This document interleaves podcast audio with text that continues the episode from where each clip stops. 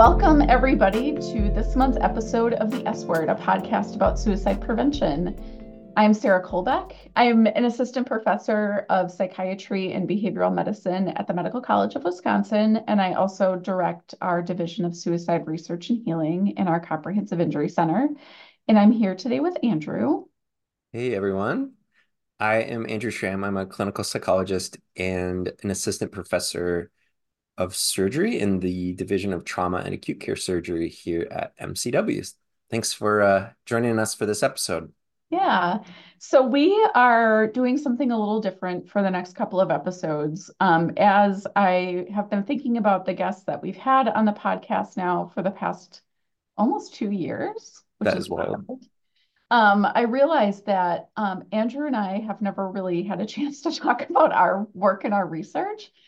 And I think what we're doing is pretty cool. So I figured that we could take the next two episodes and interview each other, which could be fun. Yeah, I think um, it's going to be cool. Yeah, so we are just going to spend some time talking about the work we do. Um, we'll talk about my work this month and Andrew's work next month. And um, yeah, hopefully it'll spark some interesting conversation. I just want to give my usual kind of content reminders before we start. Um, this episode will discuss issues related to suicide.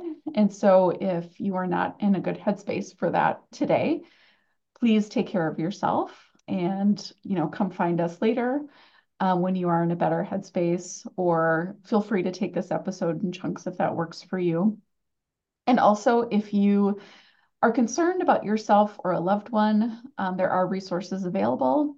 You can reach the National Suicide and Crisis Lifeline by texting 988 or calling 988. Both text and voice options are available. There is um, there are services in Spanish, and if you are a veteran or know of a veteran that you're concerned about, when you dial 988, just press one, and that will connect you with veteran-specific resources. In addition, if you prefer texting over calling, you can text the crisis text line, uh, the Hope line, by texting the word talk to 741 741.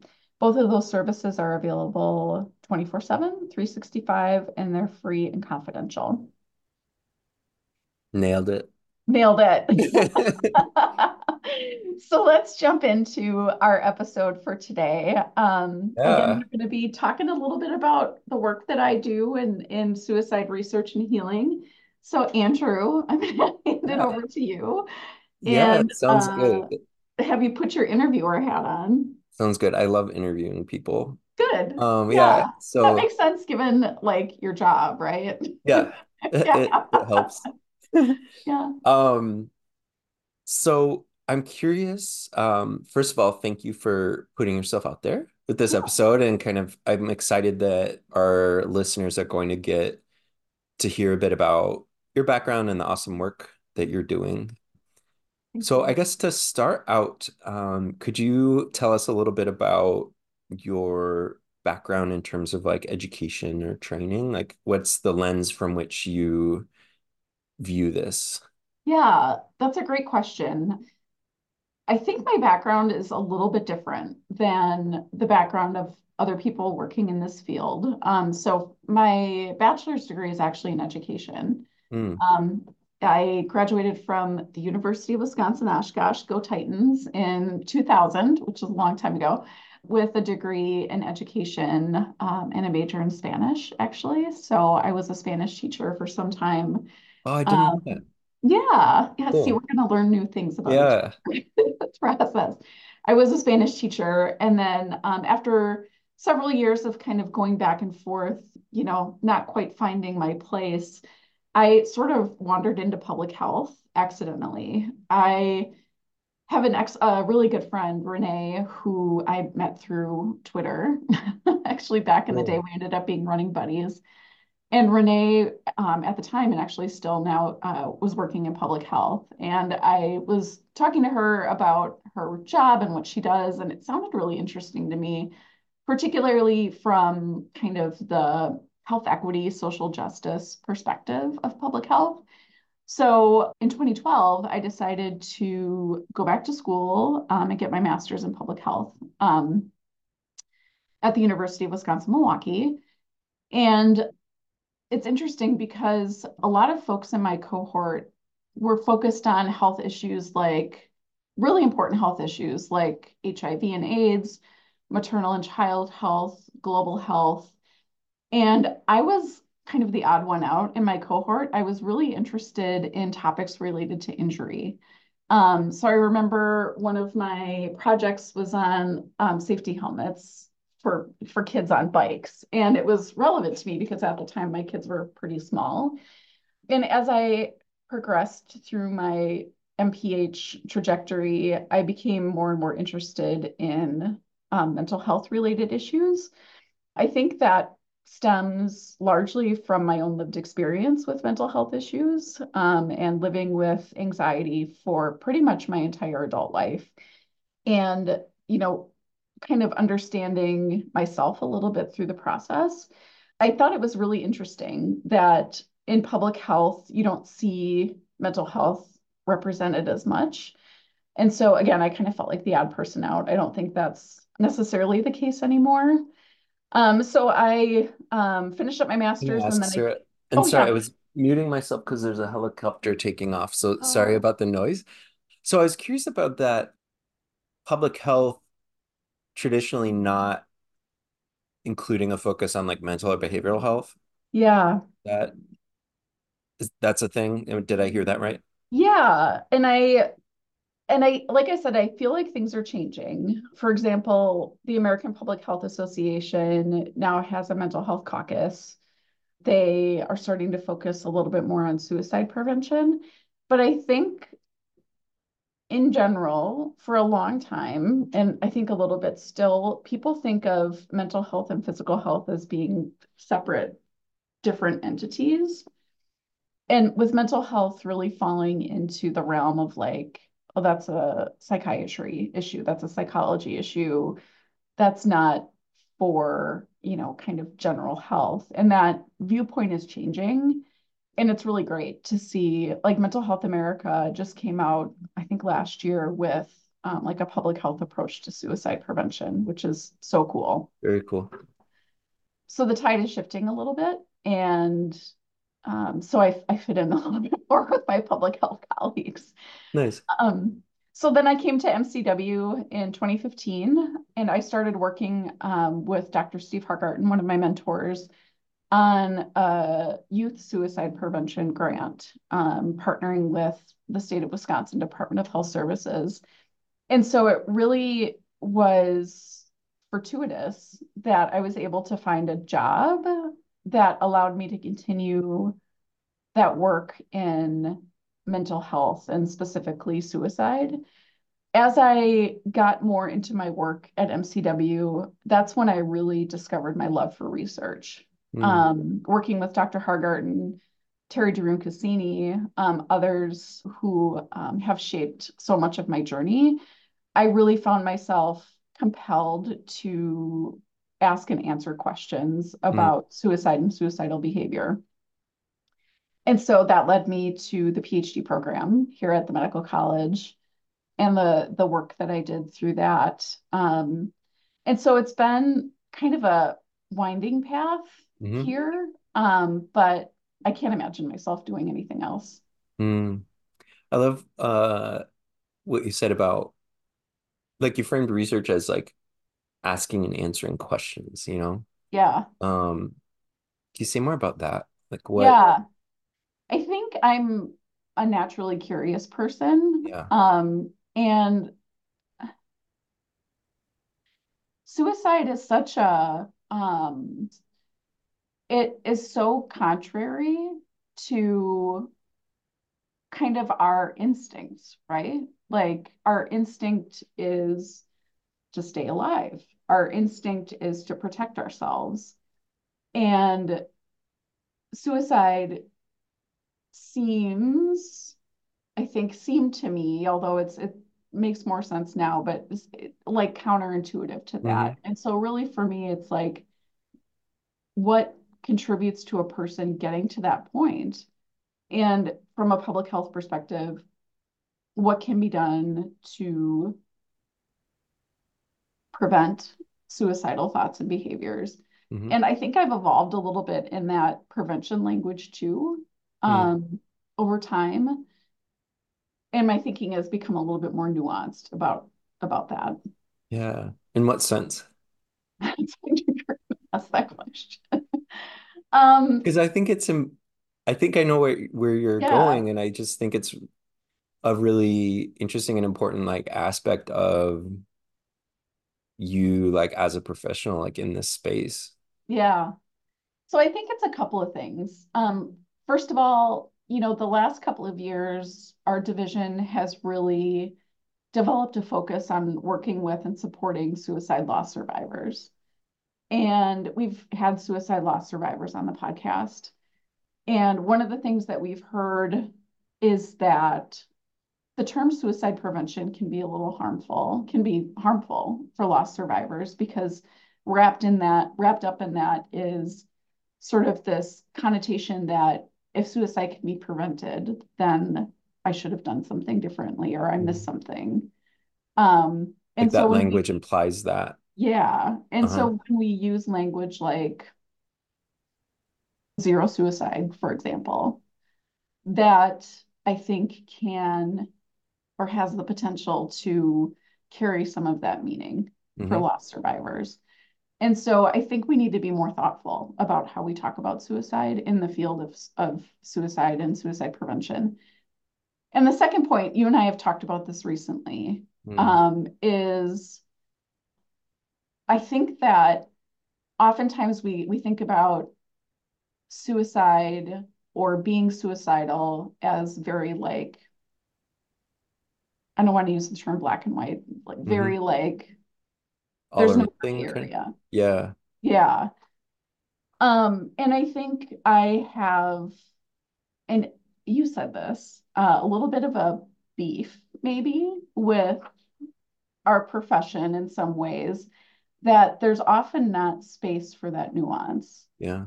Um, you know, certainly we want to create environments where people want to stay. They want to live, they feel supported, Mm. they feel loved and connected and cared for. We want to create safe spaces, you know, where people who are thinking about suicide, you know, maybe don't have access to means. Hmm We want to do all those things. And also, I think that we need to create spaces for people who are suicidal hmm to have conversations, to be understood, to be heard. Um, yeah. And hmm so, uh, uh, and I've, this is a really long answer. I feel like something else that I see, particularly with clinical colleagues, is when somebody dies by suicide, just this tremendous guilt. Mm. Um, when a patient dies by suicide, tremendous guilt, really, really difficult. And I think we're all doing the best we can. Um, and ultimately, I don't think it's possible to prevent every suicide. I, I don't think it is. I think we hmm need to do our best to, as I said, create caring, loving, connected spaces as much as we can. hmm But I think we need to also acknowledge that this is a it's a challenging problem hmm and that um, you know, we're doing the best we can. mm-hmm. Yeah. Yeah. Something you said that really resonated with me just now was kind of this idea of needing to create spaces or experiences that make people want to live. Yeah. Um, and it that makes me think of kind of some of the more like community-based or like structural aspects of suicide prevention that I think are of interest to you. Do you mind like what pieces of that puzzle like come up for you as you as you think about that? Yeah. So I it makes me think a lot about my dissertation research. So my research kind of globally focuses on groups of people who maybe have higher rates of suicide. Um, and one of those groups is farmers in Wisconsin. Um, I come from a small community in Wisconsin, and my grandparents were dairy farmers. And so I've always felt an affinity for farmers. And I know in recent years we've seen a lot of, I mean, back in the 80s when the, the farm crisis happened, but then more so in recent years, there's been a lot out there about kind of the plight of farmers and how difficult it is for farmers, but there's not a lot of research out there Mhm. about farmer suicide. And so that was my dissertation work. Um, and really it focused on some of those structural factors, even policy level factors Mm, that, you know, don't necessarily directly cause, but influence suicidal thoughts and behaviors among farmers. mhm. Um, and I think, again, that's my public health lens coming in. But one of the things that I was really surprised um, to learn, and this is in international literature more so than it is here, but the impact of climate change, which is a huge, like macro factor, Yep. but really how that influences farmer mental health and suicide Yeah. um, among farmers. You know, thinking about policies around commodity pricing, for example. Um, I was just talking to a woman who is a farmer along with her husband, and she was talking about milk prices right now and how low they are, and Mm, how it's really, really difficult for dairy farmers to provide for their family when milk prices are so low, and that's something that's completely out of their control. mm, And we know that financial stress is a risk factor for suicide. mhm, And so it's so much more than depression and anxiety. mhm. And all of those things are incredibly important in the equation. Um, I think broadening our understanding beyond that individual and looking at the context in which they're living can be helpful. Yeah. That's such a drop the mic statement. Like, yeah.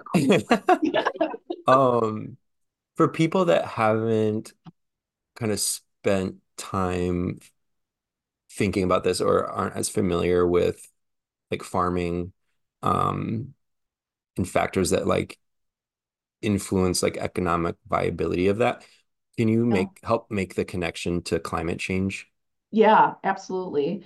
So um, we've seen over the past few years, and I'm saying this, you know, as we had a almost 60 degree day yesterday in February, Yeah. really, really extreme shifts in weather. Um, you know, things like extreme rain and flooding, drought, um, you know, late blizzards, all of these extreme weather events, they really influence the the ability to produce for farmers. They influence things like planting and harvest, crop production, things like that. This is what farmers are depending on for their livelihood. hmm And so when a flood wipes out an entire crop, that can decimate a farm family's income for hmm an entire year. And it can be very difficult to recover from that. hmm Um, and so, you know, we you have that financial stress. And I think, you know, one of the other things that I saw in my research, and this is not unique to farmers, but I think farmers um, can be very independent, self-reliant, kind of strong, wanting, really wanting to provide for others. Mm, And when that ability is compromised, it can really mess with a person's sense of identity and sense of mm, self and sort of leave a person feeling lost and maybe like they aren't pulling their weight, maybe they're a burden. Um, and that's when you start to see things like thoughts of suicide coming into the picture. And so, you know, again, that is um, fixing that is not simple, right? Like it's that is a, a cultural norm sort of factor that we're yeah. looking at Yeah. that, you know, isn't going to respond to the typical interventions that we see for suicide prevention. Yep. Yeah. Could we dive in a bit more into your dissertation? Like, Yeah. I'm curious if you could kind of describe your project and then kind of what you found. Yeah. Um, so again, my dissertation work focused on understanding farmer suicide in Wisconsin. So a really small microcosm of, you know, global farming. Um, there were a couple of different components to the work. The first component was going back and looking at investigation reports of farmers who died by suicide in Wisconsin between two, 2004 and 2018. So this was pre-COVID, but it included the kind of the Great Recession of 2008. Um, and what I did was I read through all of those investigation reports and I came up with a set of themes that sort of summarized or explained the data that I was reading. Um, so it was a qualitative project. And it was pretty striking, the themes that I found. One of the themes was around kind of that sense of rugged individualism and that sense of individualism or independence being compromised um, at, you know, around the point that somebody died. And that could be, you know, through an injury, it could be through kind of chronic disease, um, sort of an inability to like physically perform as Mm. one had been able to in the past. hmm And, you know, reading and seeing things in, in suicide notes like, I can't, you know, I'm not able to, you know, do what I used to do. I'm just a burden. I'm no use to anybody. Kind of again, compromising that sense of um, identity. hmm Sara, for Um, folks that aren't familiar with um, these reports, like, mhm. do you mind just describing describing them? Yeah. So these reports typically come from medical examiners and coroners who are talking to family members or loved ones after somebody has died by suicide and trying to gather information about what happened. Um, you know, maybe what was going on in that person's life before they died, what might have con even contributed to the suicide. They're also looking at things like toxicology, you know, alcohol in the system, drugs in the system, things like that. Um, but there can be really, really rich information in those narratives, and we typically don't look at those because it takes a lot of work and it's not cut and dry Yeah. and it's reliant on, you know, kind of third person, second person, third person summaries of what actually happened. But it's really the closest that we have to telling us a story Yeah. about what was going on in that person's life before they died. Yeah. So all of those reports are compiled and put into a system called the Violent Death Reporting System, and that's where I was able to pull them from. Great. Great. So what else did you find in terms of themes from these reports? Yeah, so um, one of the things was, you know, kind of the burden of farming and and being a farmer. Um, kind of that nonstop nature of farming. It's such a different life than the life that I have, for example, where I, Mm. you know, drive into my job in my office. I'm in front of my computer for the day. I go home and I, you know, I'm able to, there's some separation there. With farmers, that's not the case. You are living and breathing your work all day, every day, often with no break. Um, because if you take a break, then who's going to take care of the farm? hmm And that gets really overwhelming for folks. And so I did see that as well, you know, kind of that um, relentless nature of of the lifestyle itself and just being really worn down by that. hmm I think an, the other big point that I want to raise is access to firearms. We see in the general population about 50% of people die by firearm suicide. And in the group of farmers that I looked at, it was closer to 70%. Mm. And as part of my kind of second component of my dissertation research, I talked to farmers and I talked to them about guns and the role of guns in their lives. And, um, you know, a lot of farmers carry a gun with them on their tractor or their combine because they are dealing with pests, coyotes, things like that, that are maybe coming onto their land. You know, it's just a part of it's a tool of the job. hmm And so, and also that means that there is access in a hmm way that maybe others don't have access. And so having that access really was a factor in many of the suicides I looked at. And I think, you know, a lot of our safe storage conversations don't account for different lifestyles. Mm, And so, um, yeah, so I think that access and that knowledge of how to use firearms um, is something that needed to be talked about. hmm Yeah. For this second part, like what what else did you hear from Yeah. farmers that you talked to? Yeah, so I, for the second part, I interviewed current Wisconsin farmers and I asked them about kind of the stressors that they face and the supports that help them cope with those stressors. And in terms of stressors, it was fairly similar to what I heard in the interviews. It was things like, you know, the relentless nature of the job, of the lifestyle, um, you know, sort of these macro level factors that are out of their control it's sometimes it's relationship issues and isolation. Um, but I think the difference between what I read in the first component and what I heard in, through these interviews was the availability of social support and coping.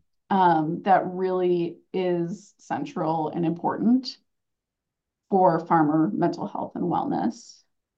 I heard several farmers say how meaningful it is to them to like be able to go to town and sell their stuff at, you know, sell their produce at a farmer's market and see the people who are buying their food or mm, buying their products and feeling really connected to the community in that way. mm, Um, I heard about, you know, the need to get off the farm, the need to have friends who maybe aren't farmers and, you know, go and do bowling league or softball or something that doesn't involve being on the farm all day, every day. I also heard about the role of, you know, a strong sense of faith and being really connected to a faith community and how important that was for people. So I think, again, the more we can build those supports into our society, and not expecting farmers to come to us, but us mm, maybe reaching out to them mhm. could help. Yeah. Yeah. It strikes me that uh in what you're describing or what you were describing earlier in terms of like the economic strain of like a bad year in terms of weather or something like that, that there's a ton of economic pressure. But as you were just describing that, it I had never thought about like how that the issue of like a bad year also like then you're not able to go to the farmer's Right. market and Yeah. sell your crops and be proud of that and like Mhm. connect socially. Right. Um, so I hadn't thought about that like aspect of that. Yeah. Yeah. I mean, it it definitely is more than just, and not just, but it's definitely more than the the the immediate economic impact. It's, you know, it's kind of a ripple effect throughout the lives of these Yeah. folks. And so, yeah. Yeah. Yeah. Yeah. I want to share with our listeners that I recently texted Sara and told her that her research really influenced my clinical practice in a, in a certain interaction with a, a farmer who had been injured and just had tremendous like stress around like the economic implications of that and like being able to pass down like a viable farm to um his children or like other relatives Yeah. and I think like before I was familiar with your work Sara like that totally would have I, I think I would have totally underappreciated like the magnitude of that stressor um Mhm. because a lot of times when people are in the hospital or injured it's like yep like that it sucks like you can't work like there's going to be an economic impact of this but and and so that's distressing like across the board but like I think your work really helped me appreciate on a deeper level um all of the ripple effects of of that injury for this farmer That so it's yeah yeah Yeah. Yeah, that means a lot. Um, and I think we're getting better. Um, I'm working on a project right now with the State Department of Health Services that's focusing on rural suicide prevention in rural males over the age of 25. And we've been having lots and lots of conversations about farmers and even like immigrant farm workers, Mm-hmm. which is a population that I didn't look at in my dissertation, is really, you know, not well understood in terms of mental health. Um, and it gives me a lot of hope that these conversations are happening. And, you know, I think also the really kind of innovative thinking that's happening in Wisconsin. Yeah. One of the things that I was super excited about was the Wisconsin Bankers Association held suicide prevention trainings for their bankers because Mm, bankers are, you know, folks who are interacting with farmers when they're experiencing financial distress. I mean, financial gain as well, but financial distress. And so thinking about those like community supports, bankers, seed distributors, co-op owners, large animal veterinarians mm, that are interacting with farmers regularly because it's not super likely. And what I heard from farmers is that it's really difficult to like take an afternoon off and come into the clinic for a mental health mhm. appointment. Yeah, Um, so having those supports out in the community, I think is a really good way to to approach this issue. for sure. And I think like just if I can add a bit to kind of add Yeah, contrast to that, like so much of the dialogue around su suicide prevention has been like mental health focused or like, you know, that we need to treat depression, um, or like that we need to increase access to mental health services for people in like rural areas. And that's totally true. But like, I think part of the work that uh, part of the your work that is so like creative and innovative, I think, is that it's challenging that kind of paradigm to think about like social context, like you said, and like creative ways of um, connecting people to social support, like trying to increase that protective factor.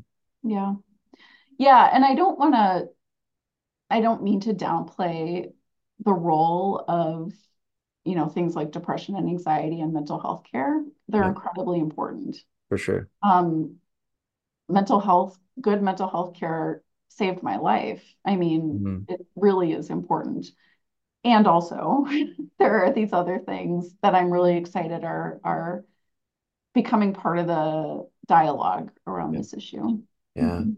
yeah. Yeah, yeah, So what what else are you thinking about these days as as you kind yeah, of plan um as you think about the future directions that you're interested in going in terms of like research to help understand suicide? Like what kind of excites you about like potential future ideas yeah. or things that you want to extend? Yeah, I think um I'm excited about a lot of things actually. Um, you know, with the work that I have done with farmer suicide, I am hoping to scale that up a little bit and start to look at things regionally and nationally. and see, you know, how and where there are variations or, you know, similarities in some of the factors that are contributing to suicide among our nation's our nation's farmers. I'm also really excited about the fact that I think there's a growing recognition that a one size fits all approach to suicide prevention doesn't work. Mm. And so there is an exploration of how this is, I don't, this is the first time I'm talking about this with a person. Oh, I love it for Yeah, but it's been rolling around in my head for a Yeah. little while. So here on campus, we talk about like precision medicine and genomics. And I'm like, how can we kind of merge precision medicine and suicide prevention? Like, is Mm. there space? You know, we're not going to be able to tailor every single thing for every single person, but is there a way to sort of weave precision medicine into suicide prevention, kind of Mm. bringing that basic science framework into thinking about let's maybe we're not talking about a person's genes, but maybe we're talking about their environment. Mm. How can we tailor our strategies based on the environment? And I think likely this is happening as I'm talking about this between providers and patients, right? Like there are strategies that are being developed in clinical spaces that are sort of personalized, but is there a way to kind of scale that up? Yeah. Um, and so I don't know. That's just a thought that I've Yeah. had that Yeah. is like, oh, that might be kind of cool. I have no idea what it would look like or what it means, but yeah, I think the recognition that one size fits all doesn't work. And hmm then working to figure out what does work excites me. Yeah. Like how Yeah. to cater a response or prevention approaches Yeah. to an individual. Yeah, to meet the needs of the person. Yeah. Like, yeah, how to do that. So, yeah, I think there's um there's hasn't been I shouldn't say this, but I'm going to. There hasn't been as much innovation in the space of suicide prevention as there has been in other fields. hmm I think that that's changing, hmm and that is very exciting to me. Yeah. It gives me a lot of hope. Yeah. Yeah. Very cool. I appreciate you sharing that. Like, even though it's not a formalized like idea yet, it's cool to hear um like what you're thinking about. And it's such a nice example of what you're describing earlier in terms of the research process and being able to ask and answer questions. So you're like in a space with these ideas of developing questions, it sounds like. Yeah. Yeah. Um, I've been just for life reasons, been really interested in like suicide prevention among perimenopausal women. hmm And like, you know, thinking about tailoring approaches based on a person's stage of their life, you know, based on it's yeah. So it's I could go on and on, but it's Yeah. exciting. So Yeah. yeah. Very cool. Yeah. Sara, do you mind um talking a bit about your like policy work and advocacy work? How does that fit in? Like, what has your involvement been, and how does that fit into your role? Yeah. So I um, am a volunteer with the Wisconsin chapter of the American Foundation for Suicide Prevention and kind of taking off my Medical College of Wisconsin hat and putting Yep. on my AFSP hat. Yep.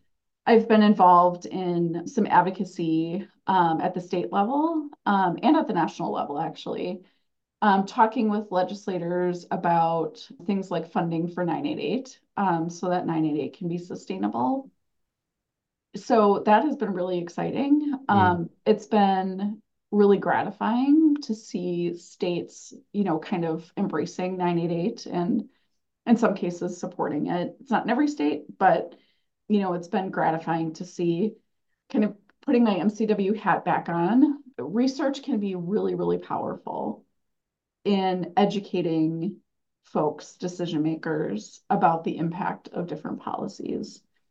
And so we've talked about it on this podcast and other episodes, but one of the things we looked at was the repeal of the 48 hour waiting period for handgun purchasing in Wisconsin and how that influenced or was related to an increase in suicide in urban spaces in our state. So can I just jump in? So like so yeah, folks that aren't familiar with that, that in the past, if you went in Wisconsin to buy a gun from a store, there was a requirement for there to be a 48 hour period before you could actually acquire the gun, yep, right? yeah. And that So was it repealed. was repealed in 2015. Okay. So it's been quite some time since Yeah. and and so I mean we can do research that talks about the impact of these policies or the non-existence of these policies without advocating for a specific policy. I think it's our job as researchers to do our best to to share what we're finding.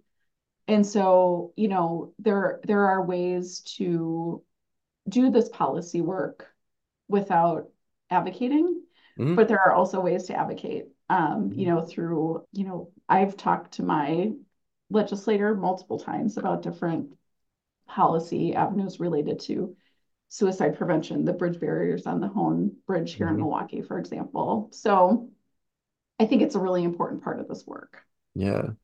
Yeah. So being like actively engaged, just like as a citizen and community member Yep. in speaking with legislators, even if it's not on behalf of Yes.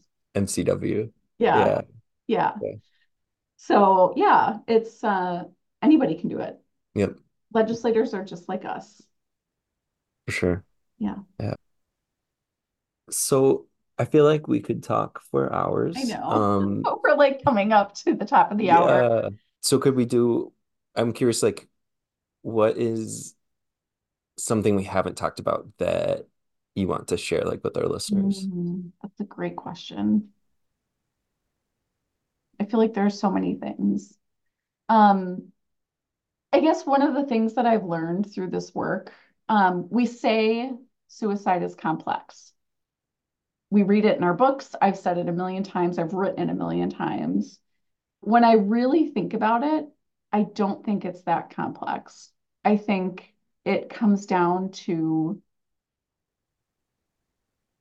love, which sounds really hokey Mm, and really um, maybe naive in some cases. And I'm not necessarily talking about romantic love. I'm talking yeah. about love and policies, you know, love in our systems, love in our organizations, between people. Mhm. Um, I read a book as I was doing my dissertation by Erich Fromm called The Art of Love that really impacted me um, and thinking about, you know, it's really, is it really that complex? Like people need to be loved, they need to be connected, they need to be cared for.